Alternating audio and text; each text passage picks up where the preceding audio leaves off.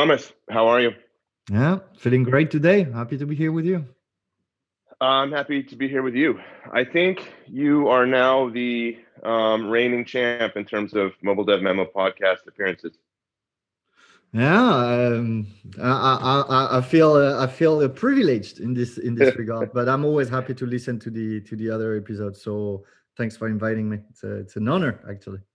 Of course, I think this is um, this is this is I'm really excited for this conversation because we've already kind of had it right uh, a little bit. Um, so we've been just kind of chatting uh, idly on the mobile dev memo Slack for a while, um, and kind of going back and forth about why we think Google can get away with not showing the ATT prompt um, and we've been doing that in private. And I thought, hey, this is uh, good fodder for a podcast because I think, well, I know um, that this is a question that lots of people are struggling with. And I thought, you know, maybe it would be an interesting addition uh, to the to the to the catalog of thought out there on this topic if we just sort of uh, speak out loud. Sure, seems a great uh, hot topic with lots of speculative takes. Yeah, the, the best kind of podcast. Um, okay, so so I so background for people listening because you know this. Uh, I was writing a post about this, and I've been working on it for like two weeks. Um, and I was, you know, pretty deep into the post, more than a thousand words, and that was all just background, right? That was all just like, hey, here's here's th- here are things you need to know before you can really even start to understand why it's cha- it's challenging for me to believe that Google can just you know make the claim that they're not going to uh, expose the ATT prompt, right? Like there's just a lot of back there. There's a lot of just sort of like baseline knowledge you need in this sort of topic, and the topic being like ATT broadly and and iOS 14 and the IDFA deprecation and the application to the mobile web, all that stuff. You just there's a there's a there's a high bar to even really having um, a productive conversation about it. And so this post was just getting really long and hadn't even really gotten to the question yet, right? It was just here's why it's probably it's probably here's why it's difficult for me to believe that they can do that, right? And so I think I just I want to kind of hover there for a second, like. It, what when when you talk about this with people because i mean there there there there maybe a number of people that i can trust that talk about this you know, intelligently, A, intelligently with just sort of like that baseline understanding of like how these systems work, and B, kind of like with enough kind of, you know, um, current, like sort of up to date intel to really know what they're talking about. There's like a handful of people that I, I know that can do that. You're one of them.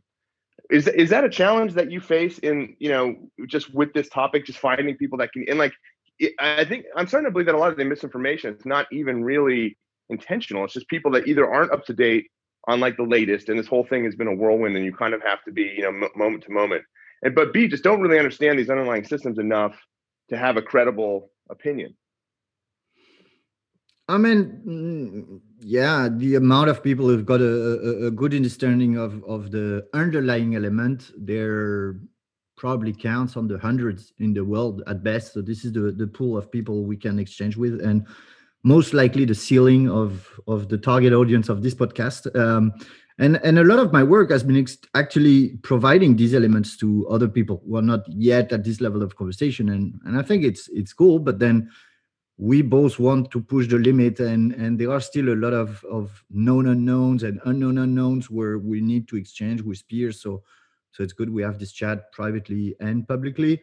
Um, for me one of the reason most people don't get to that level is because there are too many subtopics. Like people mention like ATT or the IDFA revolution or, or SKAN, and there, there's so many like you need to narrow it down. Okay, let's talk about the consent itself. Let's talk about how the data is look, uh, going to look like. Let's talk about uh, audiences and re- re- let's talk about. Uh, but you can't talk about it all at the same time. And I think here on the topic at hand of how is gonna Google not show the consent prompt and still be able to operate effectively on, on Google App campaigns known as UAC needs most of these subtopics to be understood. So yeah, I mean it's it is how it is. Eh, it makes a yeah. good thing, which is consultant like us get work to do, you know, because people ask us. So I guess it's also a good thing. I get, I guess, I, sort of. So I actually got accused of being biased um, recently. I won't go into the, the, the circumstances. Maybe we could talk about that privately. But um, you know, someone there was this accusation that made against me, like, "Hey, well, you're biased because you work for these companies that do mobile marketing, and so you want them, uh, you want to preserve the status quo." And I was like, I was thinking, no way. Like this is this is this is like if you're if you were a consultant and you charge people for your time, this is the best sort of you know frenzied kind of uh you, you know commercial moment right like this you, thrive in moments like this when there's a lot of uncertainty and change yep. if i just if everything stayed the same then nothing would increase for me there's no growing in that in that i mean i don't you know i don't i don't know how much it's there's just not a whole lot more ground to cover, right, with the current status quo. It just felt weird for someone to say that my intention here was to sort of keep everything the same because that would be, you know, sort of the most lucrative for as a consultant. Yeah, doesn't really make sense. I mean, if you were managing paid budget, maybe, but that's not the case. Um, but there, there's one part where this person might be wrong, which is like that you want the status quo. There's one part uh, where they're not is we all have uh, our bias our bias of where our experience come from the bias of beliefs and opinions but at the end of the day in a world where everybody is biased who are you going to ask those hard questions to the company who's actually having a billion dollar bias mm-hmm. or or or like a lot of everybody's got their own bias but and i'm happy to take the perspective of networks of mmps of cdps of agencies, advertisers, CMO, and I form my own from that. But I believe here in this space, like out of everybody, people like you and me, we're the least biased because we have no interest in saying one thing or in another. Like there's no income coming if I'm pushing to say that we can fingerprint or not. Like there's nothing I'm gonna earn less or more if I take one position or right. the other. So I guess out of everybody being biased, we're probably among the least biased. Yeah, I would hope so. I, I just it just felt weird, given yeah. I don't know, just give it. That's a consultant thrives in yeah. uncertainty and change. Like if all this stuff, and th- this is not going to be like a short term transition. This is you're talking like a year or yeah. more of people just getting like kind of um you know sort of you know critical mass equipped right like not even just fully like um, you know, operational, uh, you know, at the same kind of standard that they were they were performing before. This is just sort of like getting them the machinery in place. Anyway, um, okay, I I want to I want to dive in. I want to be I want to sort of directly attack this topic. Let's go Why, straight at it. let's go straight at it. Let's just point our bazooka at this topic. Why does Google not have to show how? Oh, sorry. How how can Google not show the ATT prompt? I think what what that did when they announced that that they were not going to do that i think that is the the moment at which this everything became the, the the least certain for me right because i felt like the, i felt like okay there was a common understanding before that right so facebook came back and they said hey look we originally said we're not going to collect the idfa and we have no intention of collecting the idfa so therefore, we don't need to show the ATT prompt because we're not gonna we're not gonna try to access the IDFA, and that's what the ATT prompt governs, right? And that's what they originally said in, in August. Then December, they walked it back. They said, "Look, we talked to Apple. Um, Apple said they will not allow our apps to remain in the App Store if we do not show the ATT prompt, even if, even if we have no intention of accessing the IDFA." And then that's also when they gave the guidance that um, the mobile web campaigns would be affected by ATT, and there would be this um, you know a whole new sort of measurement methodology for mobile web campaigns mm-hmm. and so that that was that was kind of the first uh you know sort of awakening right and then and then like what a, um, a month later google said we're not gonna we're not mm-hmm. gonna show the att prompt because we're not gonna access the idfa and so that called into question you know the the requirement of showing the att prompt and, and we've had a pretty robust uh discussion not just the two of us but you know in, involving a number of people on the on the mobile dev memo slack why when do you have to show it? When do we do we know? Do we feel like do you and I feel like um the two of us, just just the two of us, have a very concrete understanding of what the requirements are for having to show the ATT prompt? I guess, I guess there are a couple of, of gray area cases where it's debatable, but the, the, the main the main sort of way of thinking through that in a simple manner is the following is as long as you keep your data internally and use it for any purpose that is internal it's fine. We, you don't need to prompt even if it's something that identify the, the user at a personal level. As soon as you're going to manipulate this data in any way that can be used with third party not necessarily that you will use it with third party that requires a consent and i guess this is where the confusion is is oh but i'm doing nothing with it yeah but you can and right. I, I don't know how apple is going to enforce that and the, the way i explain it in a simple way to people is uh, the moment you're going to exchange information with a third party, you need consent here, or right. you do it in aggregate. Those are the only two. Yeah. That's it, period. Then the debate of if you're collecting data that can be used with other apps, but you're not using it is, is a bit of a more complex discussion here. And for most people, I try to simplify it in this way. Like anything you exchange with others means this is tracking. Yeah. Yeah. I mean, that's, that's, that's been my understanding as well and that's also been my guidance to people it's like look you know the the there's um you know the the outcome here is more extreme on on on erring uh against uh exposing the prompt right because because you could you, if your if your app gets blocked from the app store right i mean if you've ever been through this you know um mm-hmm. it's it's it's just uh it's a nightmare right? And so so you know you you it's just like there's asymmetric uh, risk here. Like if you don't show the prompt and you get blocked from the app store, your your life is going to be consumed by trying to get your app back into the app store for the next two weeks. Uh, whereas if you show it, you know, worst case scenario is, uh, you know, some people churn early because they saw the prompt. Because because keep in mind, if you don't show it, you can't access the IDFA anyway, right? You can't really do anything. But but here here was my so I think your your uh, understanding of when you have to show it mirrors mine.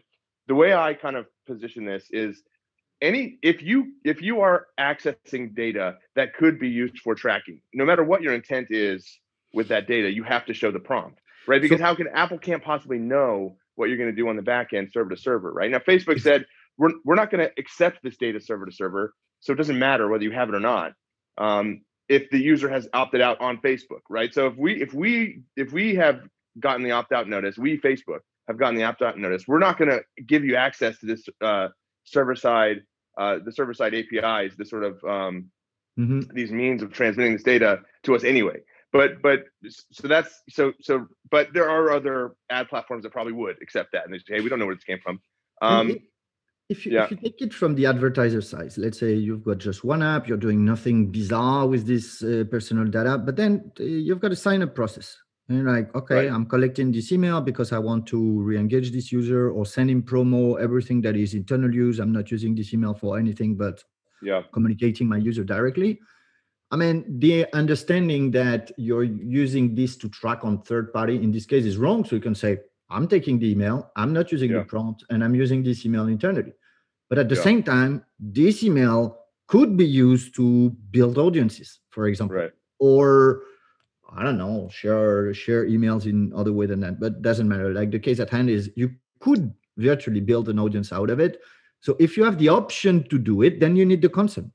What do right. I do with the emails of people who don't consent? I still have it. Do I have to not send email about them? Do I have to erase them from my database? I don't yeah. think many many apps are gonna go as far as that. And if this is Apple understanding, it's extremely limiting. I mean, yeah. Should I stop sending emails to 80% of my database just because some other people use emails to build audience? I think that's extremely restrictive and it's where it's not entirely clear. Like I mean, the IDFA you can't you can't access it anyway, so it's kind of a simple case. But other identifiers such as the email is a little bit more borderline. I mean, I'm not fingering, I'm not fingerprinting people here, but I'm I'm using them for legitimate purposes, and I think you can defend that you're using it for for legitimate purposes. But it, there, there's a bit of an unclear area in this in this in this part. Right. Yeah, and I mean, I think if if well, so that's why my understanding here has been that you know it's a de facto requirement showing the ATT prompt, right? I mean, it's not it's not you know it's not literally true that every single app will have to show it, right? I mean, uh, the the example I've given is look, if you have a flashlight app that you know the only purpose it serves is to just is a button that you that that gets pressed and it, it turns the flashlight on. You have no it, no connection to any other sort of server or outside service. It's just an app. It just exists in the app store right? You think about those kind of apps that were you know created like early on uh like in 2008 right? Mm-hmm. that, yeah that, that would not have to show the prompt. You're not collecting any data right. you have no third party sdks um and so that would not show the prompt. But i mean any app that is running a business will um, and, and that's not literally true right but it, it it becomes true when you think about all the things that you need to do to run a business that would trigger the prompt you need to have third party uh, ad monetization uh, SDKs integrated. You need to have third party advertising SDKs integrated. You need to have potentially a third party analytics service integrated. You need to collect all this data that could be used for tracking. And so, therefore, you need to show the prompt. Because if you don't show the prompt, the sort of understanding is like, well, I never asked the user um, uh, what whether I could sort of use their data for tracking, and I won't use the IDFA. So therefore, all bets are off. Well, Apple is saying no. Apple has made it very clear, like, no, we're not going to let you do that, right? If you have data that could be used for tracking, you have to show the prompt. It's not just a gated access. It's the the prompt isn't just to gate access to the IDFA. The prompt is to get um, a user's consent for tracking writ large right? And so you can't then just say well hey no i technically didn't they technically didn't say no because they didn't opt out because i never showed the prompt and then and then use all this all these other data points that are sort of outside of apple's purview right to track people. Because if if the user opted out and you do that then you've kind of violated um, this agreement between yourself and the user and there's probably some some uh, you know consequences that uh, can be applied to you. But if you if you don't get the consent then that's that's not the case. So i don't think apple's going to allow you to just not show it yeah. Uh, here, here, myself, the big question is what what do you do with the user who don't consent, but you still have intention to use this for internal, so to use that kind of information for for internal purpose, just like for the the simple example of of I have the email that that person has not consented to use that email with third party. Can i still send emails to you? I don't think apple is going to really go after that. They don't have a direct mean of control like they have on the idfa they can realize that you're sending emails because they run reviews and checks and audits. Are they going to really block you from the app store because you've been sending emails from people who are actually giving you the email? So they kind of say no on the native consent prompt but when you ask them for the email they actually give it to you. Let's say in this case the sign up process is not mandatory. You can still use the app without signing up. It's kind of a very a bit of a, of a borderline case there. Um, but your, your point was that pretty much everybody needs to use the consent prompt. If we take the most radical acceptation of of uh, of what apple has defined uh, early on when i was a little bit less strict than that and a little bit less less radical and today i believe this is what apple meant but it's not necessarily what is going to be enforced. Like it's not how the law is going to be applied and there's a bunch of, of, developers who ask me like oh when do i request the prompt? I was like you know what? Before we look at how and when we're going to look at if we do. I was like okay let's run through a checklist. Um, are you running an ads monetized business? Because in this case obviously the consented audience is going to have a different value and you have an interest in showing the prompt. Uh, how much are you integrated with third party? And tell me which ways so let's say you do run campaign of user acquisition on, on networks like Facebook and Google. Well, if you don't send them back the conversion, the optimization is going to suck. So you probably want to get the consent to get your campaign optimized in a better way, which, for example, in simple network that don't receive commercial uh, conversions, such as Apple search ads or for a very long time, such as Pinterest even or, or others, I mean, technically, you don't really need to in this case, but we agree that when we take serious business in the App Store, it's a minority who's not collecting anything that might infringe the strict definition Apple Apple provided. Yeah. Um, the the other way, and that that enables us to to redirect this into into into Google as we as we wanted is let, let's like Apple is clear that this this data is not does not require consent if it comes in aggregate and is fully anonymized. And so what, one of the different hypotheses about oh, how can Google not require consent would be that they're rebuilding their whole systems to actually deal with data entirely on aggregate. and use segments instead of people and use like sort of cohorts of anonymized user um, so that that that's a possibility. We don't know what's going on. I, I, think it's a huge huge refactoring that they need to to do there. And I, I don't know if it can be executed in just a few months. Um, but that's a possibility. I mean if everything you do is aggregated that's still legit. You don't you don't need the consent in this case yeah, um, I think we, we skipped ahead a little bit. Yeah, I did, I, I did because I wanted I to go there, so this want, podcast doesn't go for two hours. no, you're right. Okay, I I want to I want to I want to make my way there. Sure, we'll do that next. Let's I, do it. I want to, uh, but I want to I want to kind of like you know just sort of carve out one point into the mm-hmm. mountainside here, uh, okay. uh, which is important. It, it's like this this ambiguity, the fact that we're having, you know, a discussion over these fine points, right? Is bad. That's a bad outcome. I mean, it means it hasn't been rolled out in a way that was clearly communicated to people. Um, mm-hmm. And uh, my, you know, best understanding is that this is going live next month, right? I mean, like we're we're sort of in the last stages of preparation time here. Mm-hmm. And the fact that you know we're having this kind of discussion now, I mean, you know, you hear from people who say like, no, no, no, it's very simple, blah blah blah. No, it's not. It, it, you know, I think if if you've been paying attention um, you realize just it's not just edge cases we're talking about. There's just fundamentally uh, a lack of understanding of when this applies, and that got exacerbated by Google saying we're not going to show the prompt for all the reasons we just we just mentioned. Because how could Google not be uh, how how could how could Google not uh, trigger any of those requirements, right? How how could Google not? How can now, the how can the company who's doing most tracking in the world be the only one who escaped a, a, a strict tracking protocol? It's kind of ironic to if you think about it. Exactly, exactly, and and, and, and if Facebook has to, it just doesn't make any sense. And so, okay, now now now we're we've sort of uh, accelerated past the, the, the you know the muddy part of the track, and we're you know we're now we're just sort of into the um, into the sort of uh, you know picking apart Google. But okay, so fine. They could institute some sort of like deterministic policy, a deterministic privacy system. I don't think they could do it that fast, right? I mean, if you think about applying the FLoC, it isn't even being tested with real user data yet, right? FLoC, the federated learning of cohorts, the deterministic privacy um, methodology that they're building for Chrome. Uh, you know, they just released this this report saying, hey, we can re- we can achieve like 95% um, efficiency with FLoC mm-hmm. relative to cookies. That was tested on on a simulation. Yeah, so they ran like sim- simulations of, of clicks. It, it didn't. It's, uh-huh. it's not real data. So if they're not even there on Chrome yet, and they've been working, they've had a what year and a half lead start. I mean, how yeah. could they possibly be there on mobile? There's no way.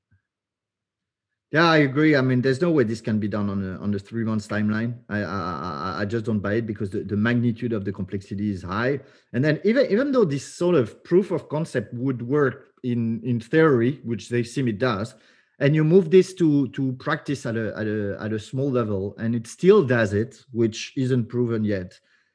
Moving a proof of concept to uh, something that is running at that kind of scale is just is just massive uh, amount of work. Like i mean it's not trivial at all.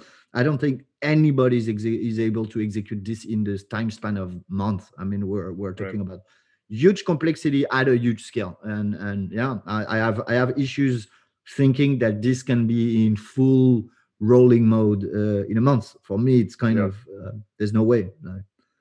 maybe they're so, proven think, wrong. They're really strong, but it, it seems very accelerated. Yeah.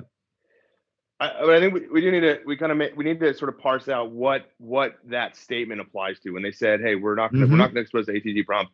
And there's the there's the blog post, and then there's also a really good explainer video. I'll link that mm-hmm. in, the, in the post for this where a, a, Google employee just kind of walks through all this. And she adds a lot of color that's absent. The blog post is very short; it's a couple hundred words. Yeah, the blog but, post is just PR. The the the, the video yeah. is the interesting bit.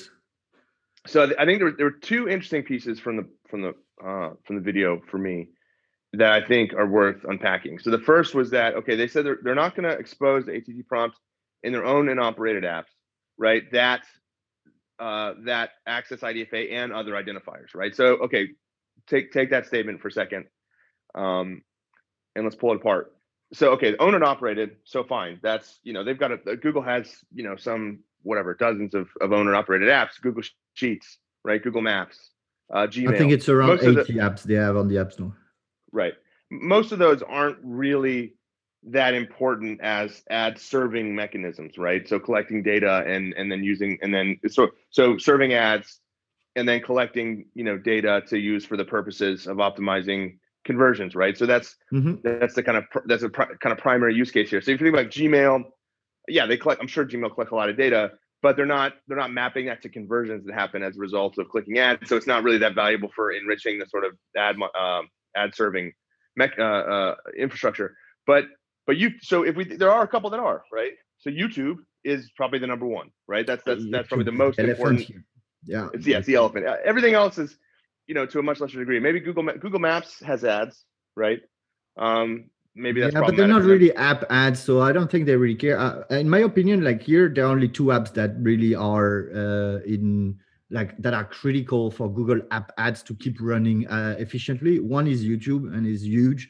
The other one is the Google search app, like the one that's called yeah. just Google, uh, which right. is basically, I mean, some people search on Safari or Chrome. Some people search on this native search app. And yeah. I mean, maybe they could switch all of this into into browser so they could actually deprecate that app technically but youtube there's no way uh, right. like, like, youtube is where we want to focus the the attention on it makes me think of, of going backward one step before we get into that of how they're not showing it in youtube i understand how they're not showing it in calendar or something which right. is when they first did the announcement we're not going to show uh, consent the prompt. My first reaction was actually just eh, just like facebook said in a month or two they're going to realize that they do. Yeah. So that, for me it was the obvious answer. And i didn't even think about the consequences of oh how could they not show the prompt and still operate google uac yeah. My, my my first reaction was all right that's fun. They waited five months after facebook to make the same as uh, like to make the same statement and yeah. and and i bet that in april this is this is history like this is something we're going to laugh at or probably yeah. we're going to have forgotten. And and I, and i and i closed the i closed the discussion there. For me it was obvious. But then i got into thinking that actually maybe i was wrong that there there might i mean they're not stupid. They have thought hard and loud about uh, what they're going to do. And for them to say it like with such assurance they had to have some plan in mind. And then it got me thinking and and this is where we are today that it's not as simple as no they're wrong. They're not going to show the prompt. We still it's still an hypothesis that they're going to end up re- reverting that decision. I mean it wouldn't be the first time they say something and they end up doing the opposite. Um, yeah. so there's still an option that they do show the prompt and i believe if they do they're only going to show it in youtube and the google search app well well, you're you're you're fast forwarding it, but yeah, I, I, agree with you. My my my initial reaction was the same that okay, they're they're going to walk this back, but they did make the initial announcement after Facebook had walked it back, right? So they had the benefit of seeing Facebook's yep. kind of public mm-hmm. missteps, mm-hmm. which makes it makes it it it makes it kind of um, hard to believe that they'll just they'll fully walk that back, or you know they'll kind of they'll sort of fully reverse course. But but okay, so when we talk about Google not showing the prompt, what we're, what we're, what we're really talking about, the substance of that idea is YouTube not showing the prompt, right? Yeah. So, how how could they do that? How so? Let, let's let's say that um, let's say that they they they legitimately can fully comply with ATT while not showing the prompt. How could that be possible? Well, you know, just given what the statement they've made, right? That that owned and operated apps are going to show. Well, the one the, the the the easiest explanation is well, we mean that for all Google apps, but YouTube is really a YouTube app, right? YouTube's a separate app, and so YouTube will show the prompt, right? I mean, they could word it that way, and it, yep. it would be, you know, that'd be fine. Um, There's so an element of context here in reverting the decision, whether it's for YouTube or for other apps. Is when they release that statement, their apps have been blocked for two months from being released. Like, I mean, YouTube right. has been updating since, but I think they also had to like you had to factor there was other other conversation at play with apple and yeah. maybe the communication was not entirely with other app developers but also send a message on that one and they could revert now that they found a solution to release i mean it's past context this is behind us but we have to remember the timing so but yeah the, your conversation is that okay they might revert because youtube is a, party, a very particular product it's not google it's yeah. youtube and, and we're showing it there and here i see how uh, app ads could continually uh, con- continue operate the same way they do right now. Because one, one thing that we have to remember is that when we're talking about the Facebook ad platform and the Google ad platform, we're talking about very different platform. I mean, Facebook platform it's is its own inventory on Facebook, on mm-hmm. on on Instagram, a little bit of Messenger, and the audience network that is still under question that it will if it will be operate like third party uh, inventory if it will still be included. But the, the magnitude of, of the audience network for facebook is nothing like the magnitude of the display network or AdMob for yeah. Google. So here we're right. talking about entirely different things. And so because Google has like search, AdMob, and YouTube, whereas Facebook has really Facebook, Instagram, and a little bit of the audience network. And that's where the conversation is is very different. So if we take the, the inventory on Google, well, the inventory on AdMob, I mean, if the publisher and the advertiser get the consent, they can operate that based on that. I mean, they've got aggregated data from SKAN and then they they can model the conversion based on the intersection of consented uh, cohorts from uh, both sides without having to to request any consent uh, at all here, which for me raises a little bit of question uh, of, of the role as an intermediary. And it's very similar to what they did by declaring themselves controller controller in the controller controller in the in the gdpr conversation. But it's actually legit. I mean there's a third party developer has got the consent to share with third party they're just the man in the middle that's perfectly fine. So my conclusion here was actually admob can operate. Then you take the search part and the search part operated in the google search app is a bit more like the youtube one but i would assume it's a minority. I'm not sure about the numbers here. And the one that operates through the browser is a, completely different distinction and we can talk about that but let's simplify and assume that somehow they're going to manage to get to that one. It's a, quite of a complex situation here, which leaves down YouTube here. And personally, the conclusion I got I, I got to on the YouTube side is that either they're going to request the consent in YouTube and not the other apps because they really need it, or they're going to entirely modelize the YouTube inventory, like with no user level data points which sounds kind of crazy to me and hard to execute, even if it's just one app.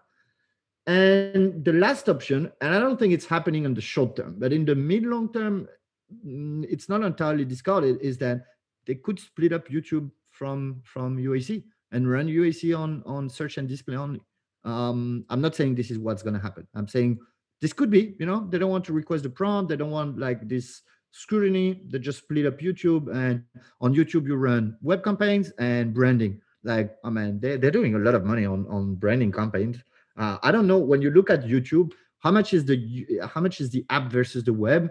And how much is actually performance versus just like exposure and branding campaigns? I i, I don't have the answer to these questions.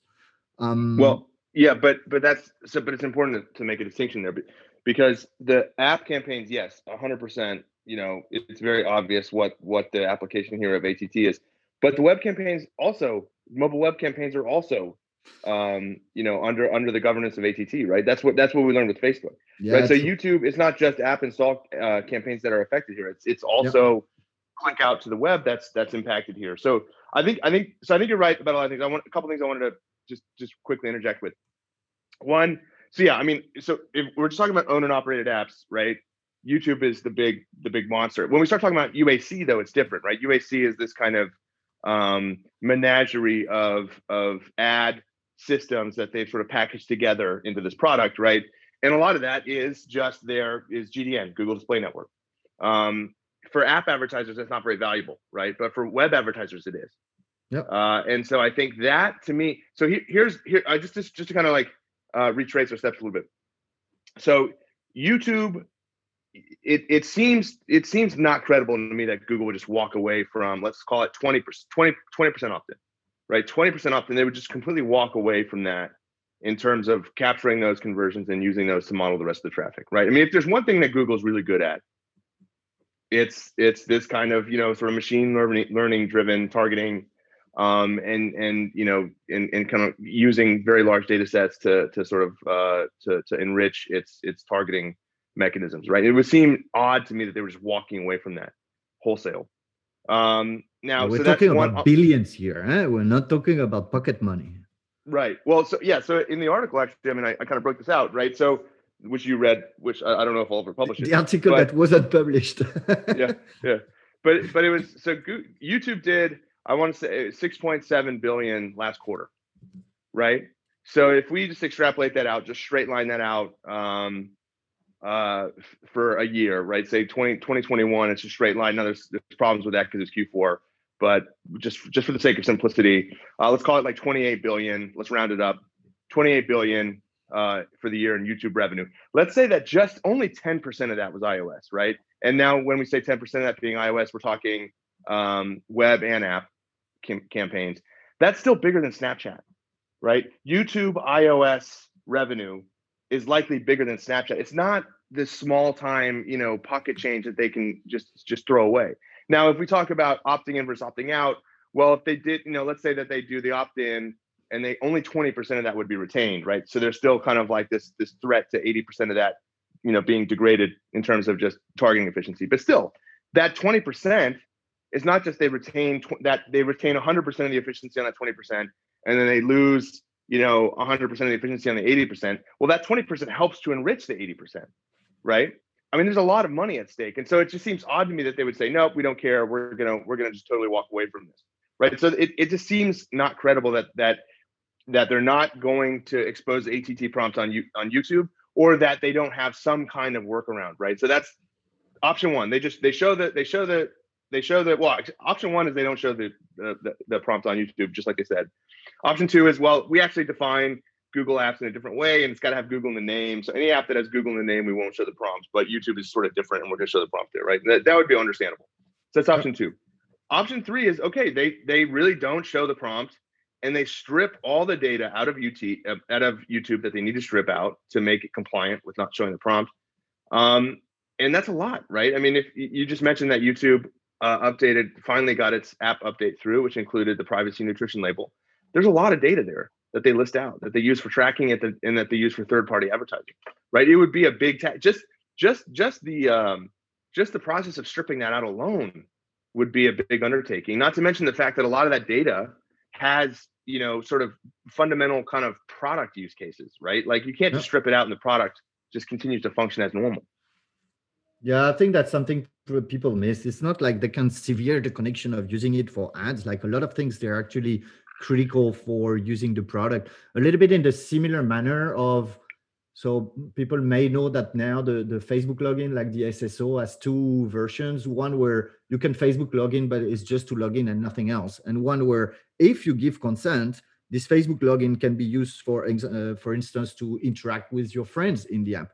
And I hmm. compare some of the features of YouTube that needs this kind of data that is subject to the consent more like to playing with your Facebook friends in a in a game, for instance, where yeah. yeah. I mean it's fundamental to the experience to actually use that data. It's not like oh let's them just cut the tracking and we keep using YouTube just the way it, it used to be. Like it, it, there's a lot more intricacy than a lot of people uh, see behind this.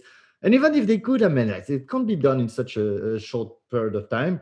And then it would have consequences on UAC. So it's kind of like there are really several crossing here to get to the path of they don't show the consent. UAC and the YouTube product both operate perfectly. Uh, I, I think this is a very long way between the two the the, the two bits of, of the road here.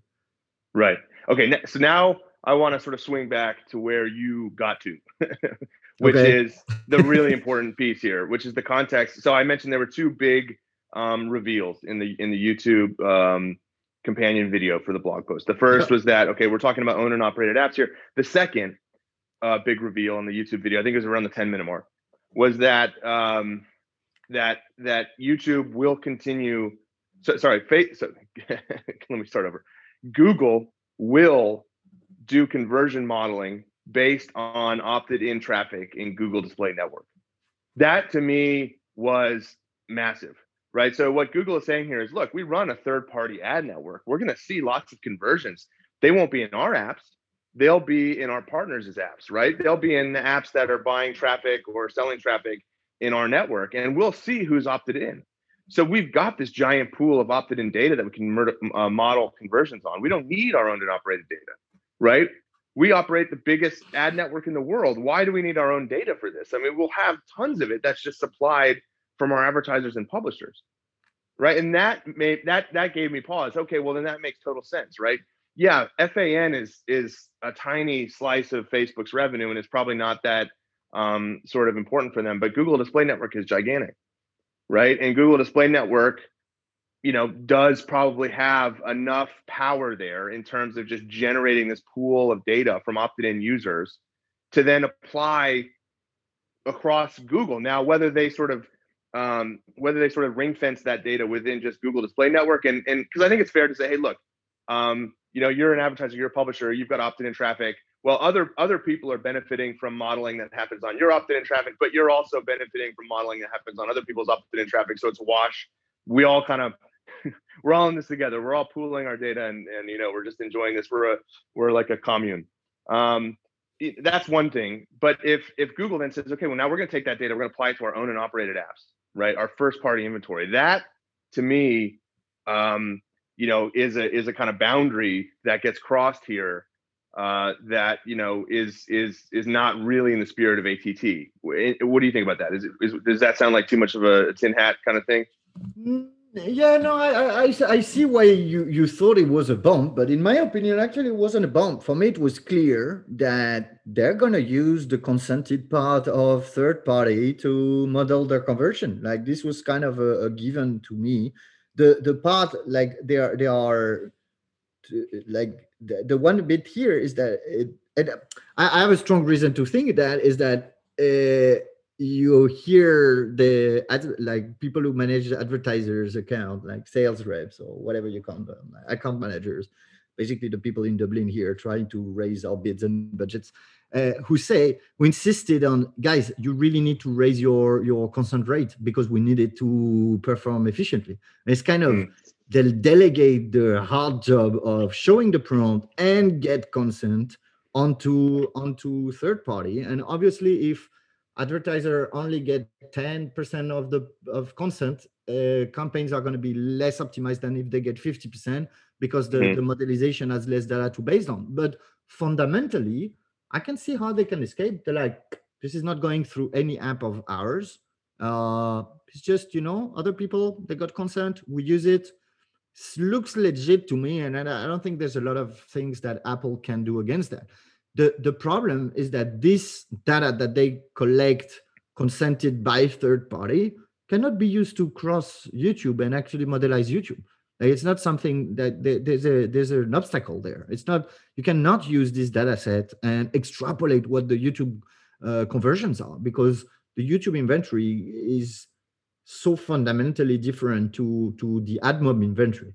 Like uh, by the way, but for for small technicality, like AdMob and the display network are not the same thing, but we're we're we're talking here uh, of, of, the two interchangeably. Like it doesn't really matter. Basically, the, the, the display inventory we're talking about. But YouTube wouldn't be able to use those conversion. Um, so there's still a problem. There's still something I'm not seeing. Um, the fact they're using uh, those consented conversion from third party, yeah, I think that was obvious that they were going to do that. Well, yeah, but I, I, so they won't be able to. So my, of course, they won't be able to use it for like targeting purposes, especially if there's no opt-in or there's no opt-in at all, right, for YouTube. Yeah. But th- that's still useful data, right? Because they'll still yeah. get, you know, they're they're still getting a lot more insight into what people are clicking on and what matches with what. Um, that drives conversions, right? That yeah. drives monetization and then they can sort of use the YouTube context and match those two things together. I mean, that still benefits YouTube. It's not now. It's not. It's not. It's not as beneficial as saying, "Hey, user A likes strategy games," or "User A is in the market for traveling soon, so let's show them a travel." It's it's, it's not. It's not that helpful because they won't have the IDFA. They won't have any sort of targetability.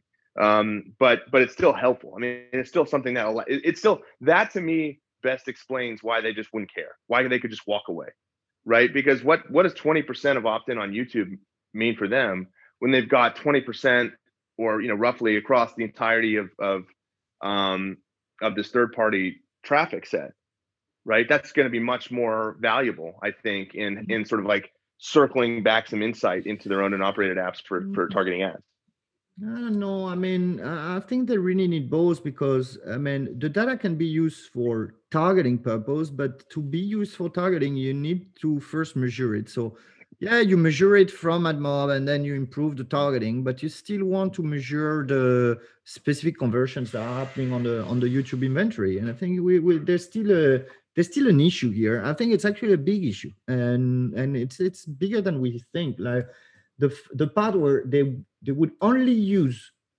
uh, modelization from YouTube and from like entirely, and then from on AdMob they do have part of full visibility at user level. I still see a, a loss of efficiency of the entire ad platform uh, by losing that part. It's a very valuable part. Oh no, I totally agree. I mean, there's still some loss there, but it, it it's the only thing because I mean, you know, the, their their hand was forced. I mean, they had to change something.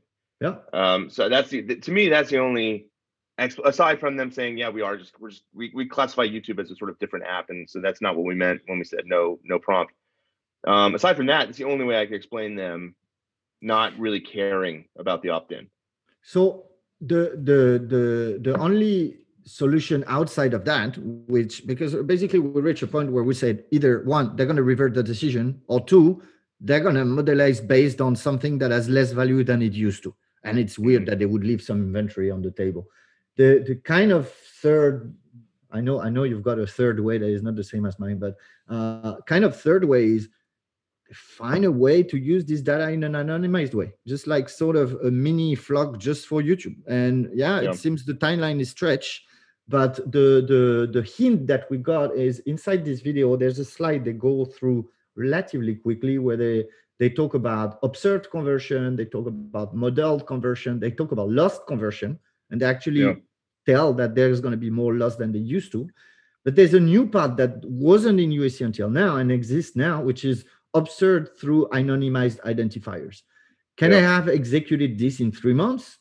I don't know. I'm not sure. I, I, don't think so, but maybe they did some magic. But in the long term, I guess this is where their work is going, using more and more um, not aggregated like SKAN does, like everybody's aggregated, but like groups of people, more like more like the FLoC concept. But maybe they found a simpler way to execute that in a in a restricted environment that is that is YouTube and is the playing ground. But this seems highly hypothetical and very complex to to execute in time frame but what, what else is there losing money or reverting the decision and those are, mm. are, are the three options i'm seeing yeah well i mean keep in mind even if they do show the prompt it's still probably going to be like 20% opt-in right so it's not like everything's yeah. the same yeah, not everything stay the same, but uh, I kind of uh, I kind of trust them that they're gonna manage an edge to extrapolate from say twenty percent, uh, uh, like sufficiently and model model modelize sufficiently well that the that the efficiency wouldn't be too hurt.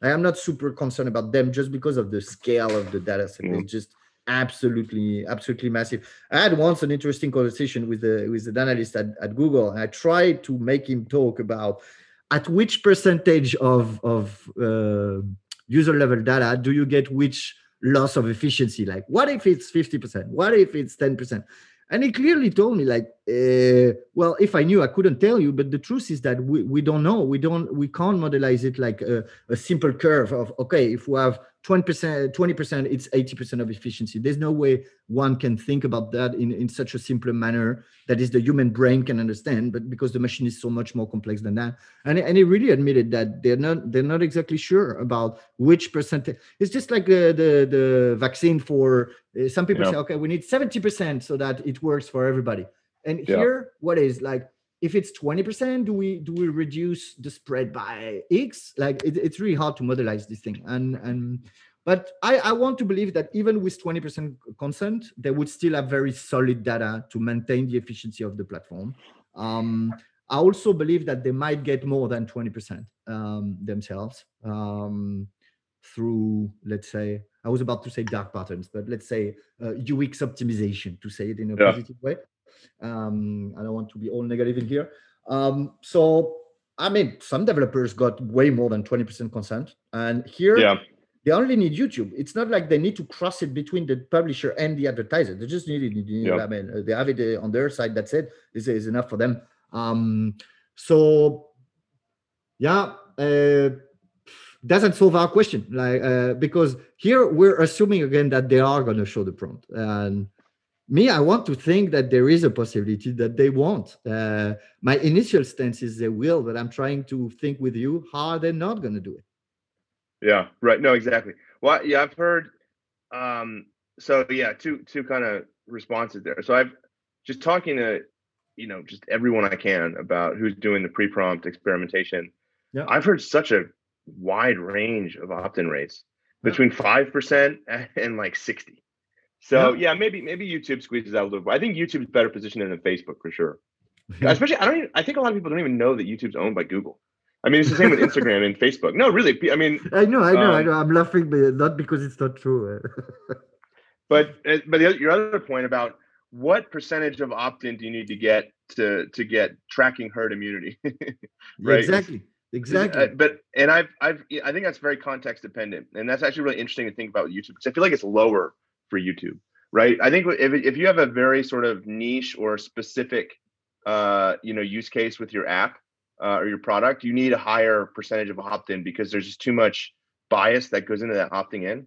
Um, but with something like YouTube, I don't think there is. I think you reach such a broad swath of people. Like the sample is going to be more uh, evenly distributed across like you know intent or personality types or whatever. Uh, whatever whatever sort of uh, you know sort of impetus uh, manages that decision for you. Um, so maybe with YouTube, it's they don't need 50% in order to in order to sort of like um, effectively model across the opt out. Maybe they do need like 40. Um, they only need 40% or 30%. I don't know, whatever it is. And so could they close that gap? Could they say, look, our baseline opt in is 20, we need 40 um, to get to you know targeting herd immunity. Yeah, we could we could find a way to do that. Um, I don't know. That's interesting. That's interesting to think about because I've talked to some apps that are that are more niche, and you know what they're doing, you know when working you know working with with teams to help them think through this and like it's just they need 60% right? They can't yeah. do it without it right? Yeah. and and so you know and and especially the, the, the more niche apps too tend to have lower opt-ins. Um yeah. you know in niche apps i'm talking about you know like core strategy games and and and, and just just any app that is a very specific use case right? So a lot of the subscription apps. Um but it's, it's interesting one, to think about. Sorry. I can see one thing coming there is that if if what we assume here is true, like they need a certain level of percentage to to get to this tracking herd immunity. I love the term, and they're gonna try to raise like the the the opt-in rate, and they might be able. Um, you can look at what they did with with uh, Gmail actually, which is if you opt out of uh, personalization there, you've got a bunch of feature removed, which is specifically against the Apple guidelines. Like Apple right, said, yeah. you can't gate features behind consent, but it's still the way they did it in Gmail. I mean, if you don't consent for personalized ads, you can't get the, I don't remember how they call it, like auto writing in Gmail or whatever. They might find stuff in YouTube that is borderline because Apple say not to, but that they can legitimately say, oh, yeah, but look, if we can't have user level data, we can't provide uh, the recommendation in that way yeah. or that way yeah. or whatever and right. actually force i don't want to say force like uh, push people into consenting more than the normal app is and here we've got the gap they need less consent because of the sheer scale and breadth of it and they have ways to motivate people to consent more than a lot of people have and maybe they just bridge the, the gap this way yeah i'm yeah, confident that if they're gonna show the prompt they're gonna manage to modelize from that. Like I mean, I'm I'm I'm confident uh, that they will. Like because yeah. of the scale, because of their experience in in modelization and machine learning from samples, and also because of a of a point that I know is very controversial and you strongly disagree with me, is. Uh, I, I, believe that the power of the targeting and the machine learning in, in Google App Ads is actually overstated. Uh, I believe this is like a, a, gigantic bazooka that is shooting and looking at the flies fall. And e- even if the efficiency of this machinery is uh, less than it used to be, it's not going to stop them from selling that inventory at the same price. You know, like mm-hmm. it's not going to be massive enough so that people flock outside of the platform. So I think they're like, you know what? It's slightly less effective. Fuck it. We just sell it the exact same way. It doesn't matter. Um, th- this is, I think, just to kind of cap this off.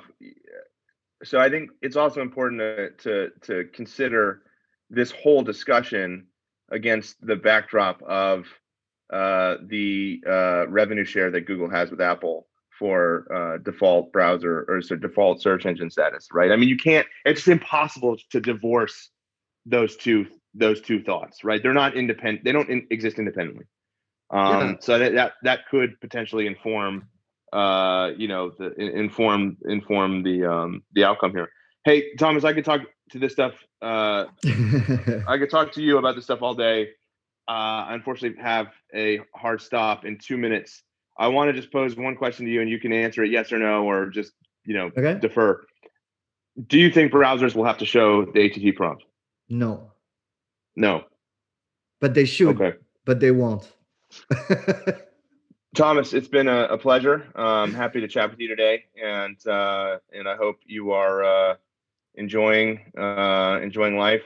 Sure. Um, in these COVID times, uh, I'm I'm afflicted with uh, potentially something even more disruptive than COVID, which is a freak winter storm in Texas, which has basically shut everything down. Um, but uh, I'm glad I got to carve some time out to talk to you today. Yeah, likewise. And uh, anybody interested, you're welcome to follow that conversation in the Privacy Apocalypse channel in the in the MDM uh, Slack. I learned a ton from that, and I'm happy to keep, keep that conversation going there. And where where else can people find you? Uh, look for Thomas BCN anywhere. I should be able to find me LinkedIn, Twitter, MDM Slack, Quantmar, uh, Subclub, uh, name it. I'm everywhere except Instagram and YouTube, actually. So yeah, find me there. Cheers, Thomas. Have a great day. Bye bye.